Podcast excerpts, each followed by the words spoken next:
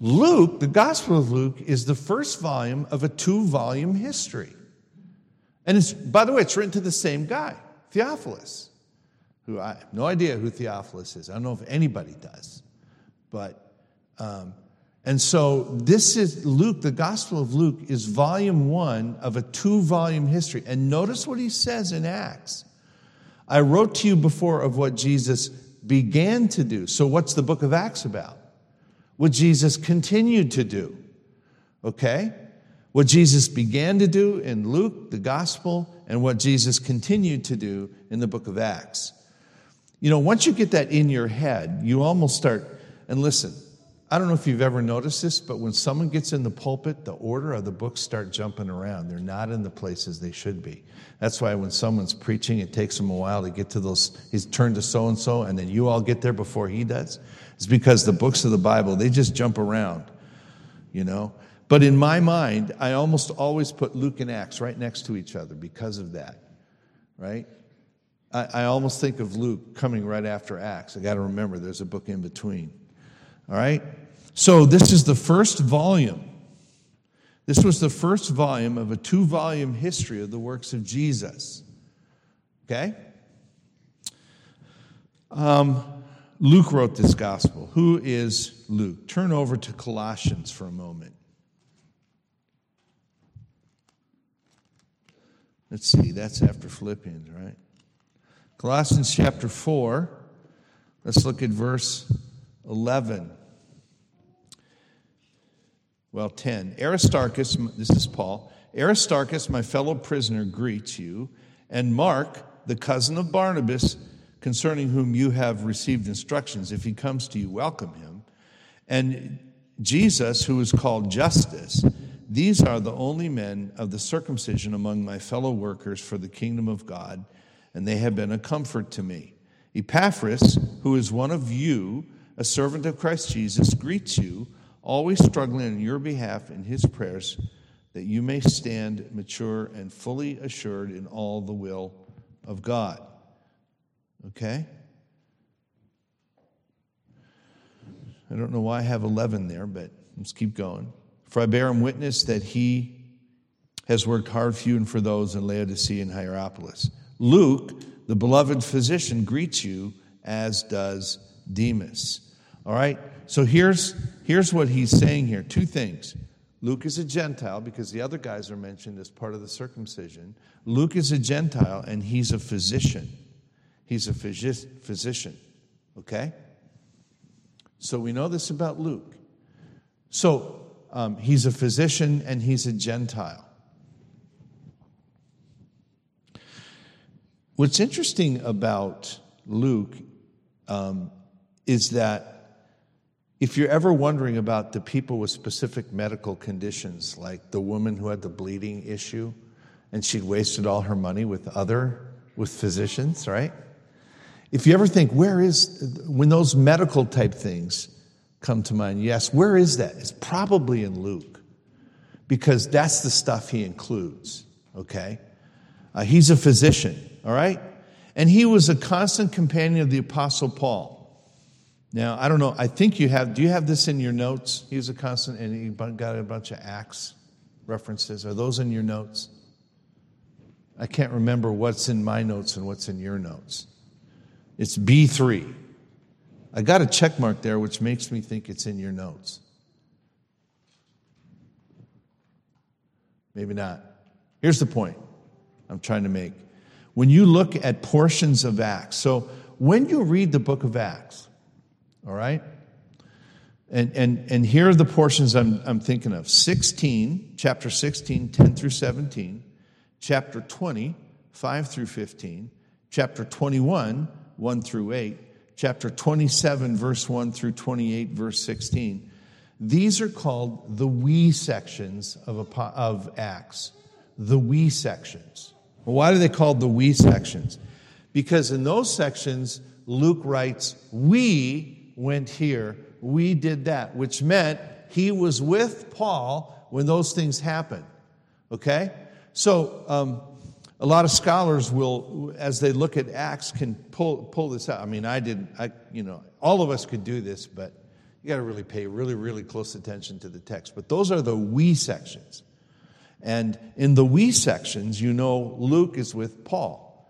And it seems that Luke is with Paul a lot. And he was with Paul at the end of the apostles' life, 2 Timothy 4:11. He says, "Luke is with me." Okay? So Luke was with Paul to the end. All right? So that's Luke. Um, really interesting character. Really interesting character. Um, now, when was Luke written? And again, maybe you're not interested in all this. This is the sort of thing that gets biblical scholars excited. Uh, we're not sure, of course. Um, the abrupt ending of the book of Acts suggests that he did not long survive his associate and friend Paul. It was probably written before the fall of Jerusalem because it's not mentioned. And that's, like I said last week, the fall of Jerusalem would be like someone nuking New York City. It'd be a really red letter date that everyone would refer to. Um, it's possible that when Paul was imprisoned in Caesarea, that Luke did his research on the gospel. So Caesarea is up north a little bit from um, the um, Palestine, the Jewish area that we would call Israel today. Caesarea was a little bit north, and Paul was in prison up there for a couple years, remember? Waiting, and uh, he appealed to Caesar. Maybe during that time he went, he went and, and did his um, investigation. So it's probable that he wrote his gospel between AD 60 and 67. Now, so so here's what we need to remember that the Gospels were each written with a particular purpose in mind beyond just giving us a biography of Jesus. Each, each one had a purpose in presenting uh, the life of Jesus. And so in our study, we're going to we're going to go through Mark as kind of a template as to how to approach the Gospels. Okay, I've got 10 minutes yet, right? 20? Okay, 20. Let's go on to lecture two. Okay, does everybody have that? Did you hand that out already? Okay. Oh, okay. Okay, I want to, I want to, wait, while Caleb's doing that, anybody have any questions? By the way, you can interrupt me anytime with a question, okay? Anybody got any questions so far? Okay, yeah, Pastor Tim through the boring stuff now. Let's get to some good stuff. um, Okay? Now, let me make a suggestion to you, okay? Before every Sunday, look at these notes, look at the lecture notes you're getting, and see the text we're going to cover, and start reading those ahead of time. Because we're not going to have time to read through the whole book of Mark as we do this. Uh, so you read ahead, okay? You read ahead. And, and I'm going to wrestle with how much to read and how much not to read and so forth. And, um, so, so we want to study the Gospel of Mark as a means of understanding the rest. of Remember, we talked about the Synoptic Gospels. Uh, and that's because it's really hard to study all of them in one class. And when you do that, you miss the points that each one has to make. Um, remember, each one had a purpose in mind, and that determined what he would include in the gospel, what he'd leave out, what Jesus says here may be left out in one, what Jesus says there was included in another. Um, for example, Matthew uses the Sermon on the Mount, but Mark doesn't. Mark doesn't even refer to it. It's not even in this gospel anywhere. Okay? Luke has it in his gospel, but in a different place and a different time. So it's, so it's like Jesus preached it here and then and then he might have, as an itinerant teacher, preached it there and revised it some. And that's the one that Luke has. Uh, they both include it, but Mark does not. And, and, and so, have you guys ever seen a harmony of the Gospels? You ever seen those? Those are a book that, that what they do is they take all the Gospel passages and they, they arrange them so that it looks, you can see the whole thing where all of the Gospels are harmonized. Um, and they, they put all the verses together that they think belong together. and I mean, John Calvin does that. He, you can't get Calvin's commentary and say, What's his commentary on Mark? What's it? Because he smashes them all together. Listen, I, am a real Calvin fan, but I think he made a big mistake when he did that. Um, because when you try to harmonize the Gospels, when you try to mash them all together so you all have one big thing, the problem with that is you miss the purpose of each writer. And you kind of take those things and, and put them all together. Um, and, and I don't like that because then you lose the perspective of a particular writer. And sometimes, you know, sometimes by adding, we make something weaker, right? Sometimes by adding, if you put too much water in the soup, it's it doesn't taste as good. And so, um, um, so if you keep adding details from other gospels, you're going to miss the point of a particular gospel. And so, one way of approaching the study of the Gospels is to mash them all together. The problem with that is then you lose the particular perspective of each Gospel writer, okay? And so, what I want to do is kind of introduce to you how to study this particular Gospel so you can turn to the other ones and say, okay, how do we study this Gospel? How do we figure out what's going on? How do we figure out what that person is saying? So, we're just going to use Mark. All right, now, I want to introduce you to an idea that has guided me for a long time in my study and my preaching, and I think which is absolutely essential whenever we study the Bible. Okay? It's the word telos. Okay? It's the word telos. Now, what does telos mean? Telos means goal. And by the way, I was I'm going to give credit where credit is due. The man who, who really got me going down this road is Jay Adams in his book on uh, preaching with purpose. And that was life transforming for me because I think he, he has the right idea here with the idea of telos. Okay? And, and not just for Mark. I want you to remember this whenever you read the Bible, whenever you study the Bible. I think this is the bedrock, foundational key to all of our study of the Bible, this idea of telos. Well, what do I mean? Telos means goal. And here's the question you always ask when you're studying a passage of Scripture What is the Spirit's goal in this passage or book? Or what was his purpose in giving us this passage? What was his purpose? Okay? Is his purpose that you know something? Is it his purpose that you, um, uh, that you, uh, is his purpose to persuade you to believe something? Is the purpose to motivate you to do something? What is his purpose? Why is this here? Because if you don't understand the purpose of the passage, you can distort the meaning of the text and you can make it mean what you want it to mean. Why is it here? Um, so, I'm always asking myself this question. I'm always asking myself this question. Why did the Holy Spirit give us this passage, this book, however big the, the what you're looking at? Um, you can't say, I want to, um, I want to give this message to some people, to my people, so I'll use this gospel passage. Right? I want to I want to tell them to do something, so I'll use this gospel passage. For example, for example,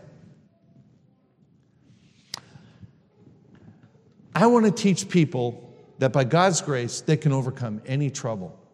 And so I go to that passage about Jesus sleeping in the boat and the, the disciples panicking, and Jesus says, He says, Peace be still, and the storm suddenly ends, and the sea is as smooth as glass. And I say, That's the one I'm going to preach in order to tell people they can overcome life's problems. Jesus is in control. Well, that would be wrong, because did the Holy Spirit put that text there? To teach us that particular thing? And the answer is no. That's not why that's there. Okay? Um, or, okay, um, the passage in Luke where it says, And so Jesus went to the synagogue as was his habit, right? And so we say, Aha, there's the passage I can use to get people to go to church. Jesus was in the habit of going to synagogue, so you need to be in the habit of going to church. That's not why that passage is there. Okay? I'll, I'll, I'll break it in right now. The, the, the purpose of the passage with Jesus calming the storm is when the disciples stand back and they say, Whoa, what is what kind of man is this? That's the purpose, is get you to ask the question. Here's somebody who, okay, like God at the beginning can what? Speak everything into existence, right? He's over nature and he speaks all of nature into existence. Well, here is someone who has the control of nature just by speaking. So you see, you see what the writer's doing there? He's not trying to tell you at that point. He's not trying to tell you that Jesus can calm all the storms in your life. The purpose of that passage is that you say, wow, just like God can speak and nature responds, this person speaks and nature responds, right? That's the purpose of the passage. That's why it's there. Um, and so that's what we have to see. You have to always ask the question what's the purpose of this passage?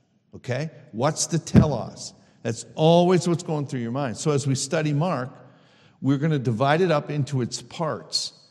And we do that with the idea of discovering what the Holy Spirit through Mark intended us to understand. Okay? And so when you look at your notes, I already look at it, there's a telos there, right? For every section that we study, there's going to be a telos. So um, this is how you divide books up. Did, did I say something about chapter divisions here? Right? I don't know if I've ever said. What's that? Did I about the man on the horse? Yeah, okay. The chapter divisions and the verses are not inspired. When these books were first written, they were just one long narrative. And later on, later on, what happened was um, that said we got to we got to we got to figure out how we can uh, keep track of this, and so they divided it into chapters and verses so it'd be easier to find passages. So you can't go with those, and so when you have in your when you have in your notes Mark chapter 1, verse 1 through chapter 2, verse 12, which looks really strange, um, it's because this is, this is uh, a passage with a particular telos, and then 2 verse 13, there's a different one that, that comes. And that's how you divide, divide it up. Where does the telos change? Okay? And so, in my view, at least, there's a break between 212 and 13. From 213 on, there's another purpose involved. Okay? And so um, the king appears. Mark chapter 1, verse 1 through chapter 2, verse 12. Um, you divide by telos, and here the telos is Jesus appears, bringing with him the kingdom or the reign of God. Okay? That's what this first part is about. Jesus appears, bringing the kingdom or the rule of God. Now, I still have five, uh, four minutes. Let's see if I can get this done. Yes, I'll do my best. Okay? The telos, Jesus appears bringing with him the kingdom or the reign of God. Now, the purpose of this section has to do with the appearance of the king bringing with him the reign of God. Now, when the scriptures speak of the kingdom of God, they don't speak of a geographical entity. It's talking about the rule of God, wherever the rule of God is. The kingdom exists wherever the rule of God exists. Now, God does rule over the whole earth. That is, his sovereign providential rule. But when we're talking about the kingdom of God in the Gospels, primarily it speaks of the kingdom, it means the saving rule of God, the rule of God by which people are saved and brought into this relationship with God. So, let me explain to you three ways of thinking about the kingdom of God, okay? Three ways. All right? Now, I know this church, I know your theological stance. You're saying, well, the kingdom of God is over, over everything. God is sovereign over everything. God is king over everything. Everything goes according to what this king says and what he's planned and purpose and so forth. And that's right. So, here's what we call that. I would call that God's universal providential rule. God's universal providential rule. And here you might think of it this way God controls opposition to his rule, right? God controls opposition to his rule. The second way of thinking about it is God's saving rule. Okay? What's God's saving rule? God redeems some of the opposition and brings them under his rule. Okay? Or they become willing subjects of his rule. And then the last way of thinking of it is God's complete rule. So, for example, in the book of Revelation, the seventh trumpet is sounded, and here's what the text says. Um, uh, this is chapter 11 of Revelation. The kingdom of the world has become the kingdom of our Lord and of his Christ, and he shall reign forever and ever.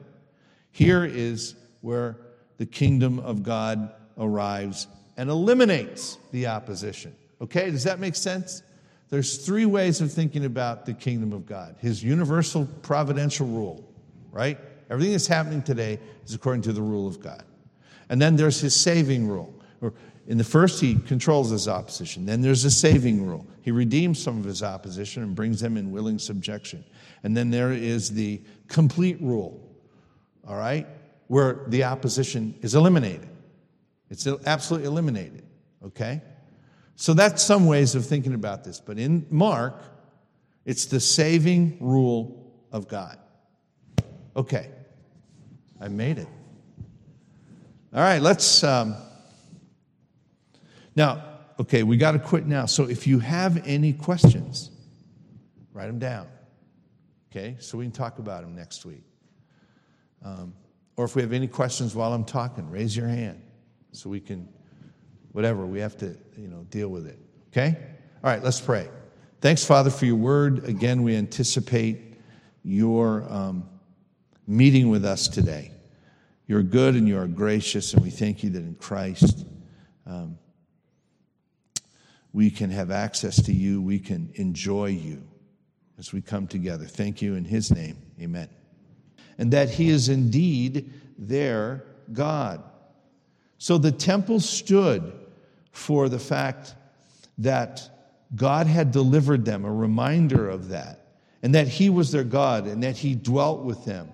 So the, the temple stood also as a reminder of deliverance, much like communion for us. it stood to remind them of what God had done on their behalf. It was also the place where He would dwell with them. All right? Now look over at Deuteronomy chapter 12. Again, right before they enter the land.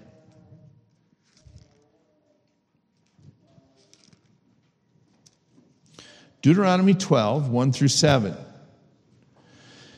These are the statutes and rules that you shall be careful to do in the land that the Lord, the God of your fathers, has given you to possess all the days that you live on the earth.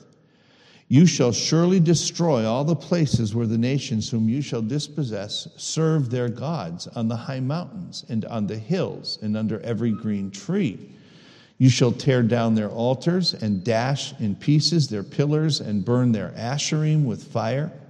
You shall chop down the carved images of their gods and destroy their name out of that place.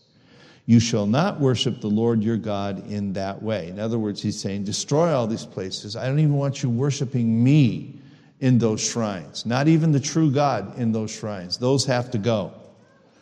You shall worship the Lord your you shall not worship the Lord your God in that way, but you shall seek the place that the Lord your God will choose out of all your tribes to put his name and make his habitation there. There you shall go and there you shall bring your burnt offerings and your sacrifices, your tithes, and the contribution that you present, your vow offerings, your freewill offerings, and the firstborn of your herd and of your flock. And there you shall eat before the Lord your God, and you shall rejoice, you and your households, in all that you undertake, in which the Lord your God has blessed you.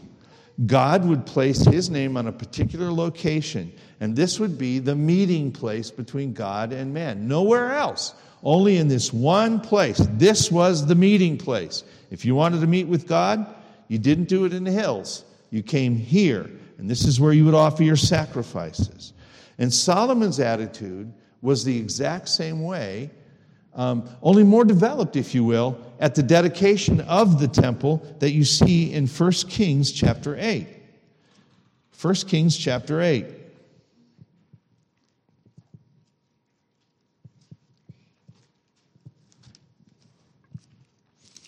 You follow along as I read in verses 27 through 30. Now, notice how he describes this temple.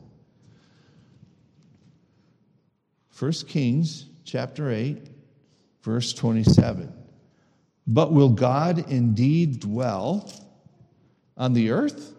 Behold, heaven and the highest heaven cannot contain you, how much less this house that I have built. Yet have regard to the prayer of your servant and to his plea, O Lord my God, listening to the cry and to the prayer that your servant prays before you this day, that your eyes may be open night and day toward this house the place of which you have said, My name shall be there, that you may listen to the prayer that your servant offers towards this place, and listen to the plea of your servant and of your people Israel when they pray toward this place, and listen in heaven, your dwelling place, and when you hear, forgive.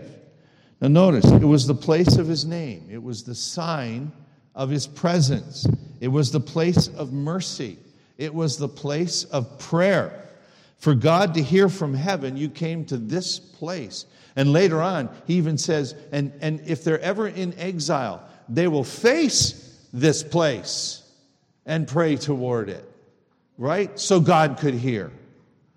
It was the meeting place be- between God and man. It was his, where his presence was, and his presence means grace. His presence means grace. So when Haggai said, These people say it's not yet time to build the house of the Lord, God said, You do not want me.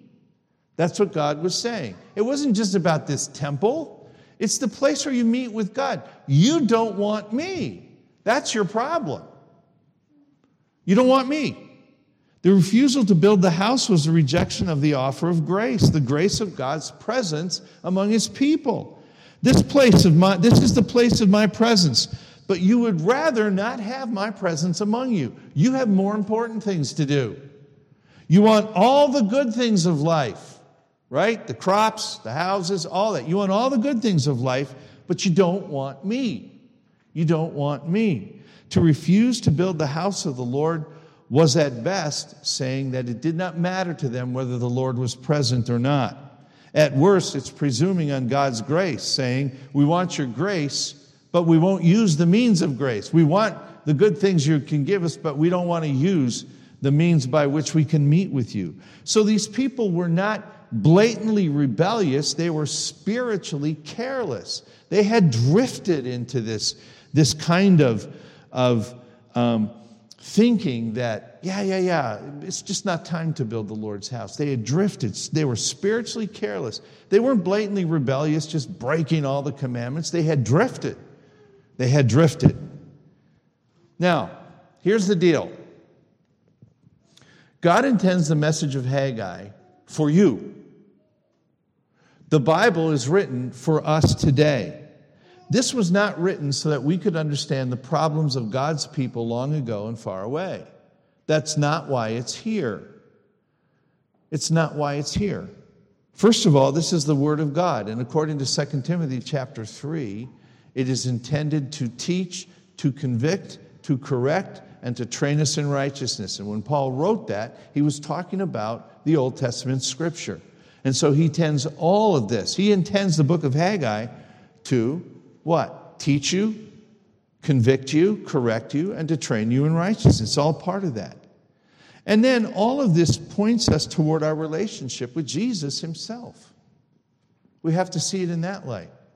If you look at Luke chapter 24, you remember the story where Jesus is walking with these people on the way to Emmaus. You remember that?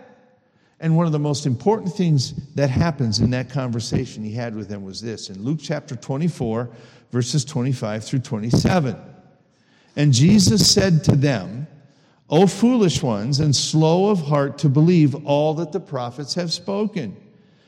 Was it not necessary that the Christ should suffer these things and enter into his glory?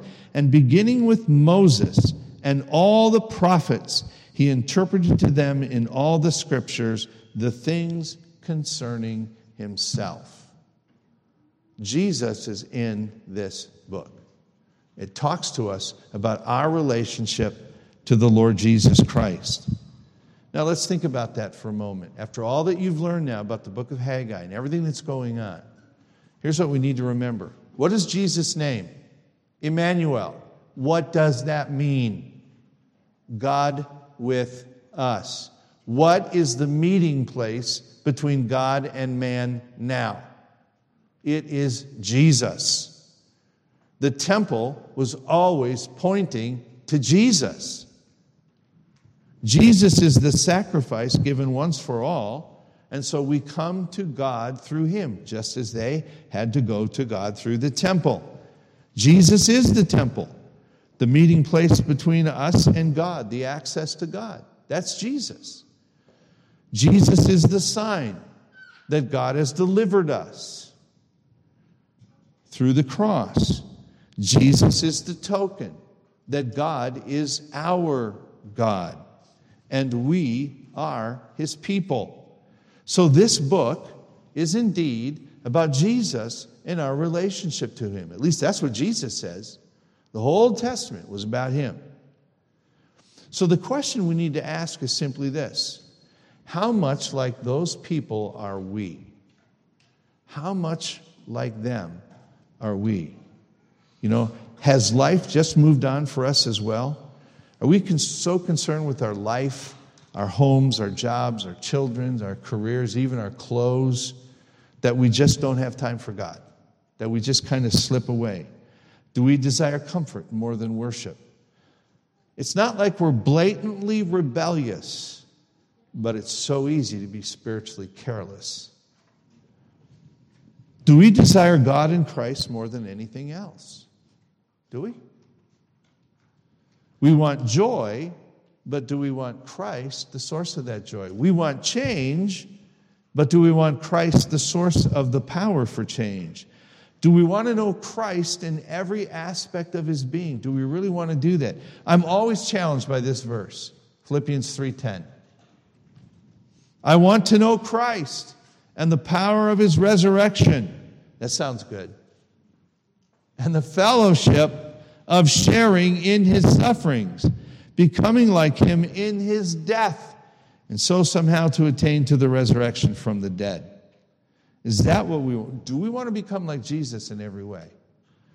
Do we desire the presence of God among us and in our midst? So here's the question I ask If the prophet Haggai would show up today, would he say anything different than he said then? That's the question we need to answer. And we have to say, what is more important to you? Do your comforts and your career mean more to you than a dynamic relationship with the Lord Jesus? Would you rather be conformed to the sufferings of Jesus than have that job that pays more? That's a tough one. Do you want the grace of God without pursuing the means of grace? His word, the fellowship of believers, the Lord's table, all those things. Do we want His grace, but we don't want to pursue the means of grace?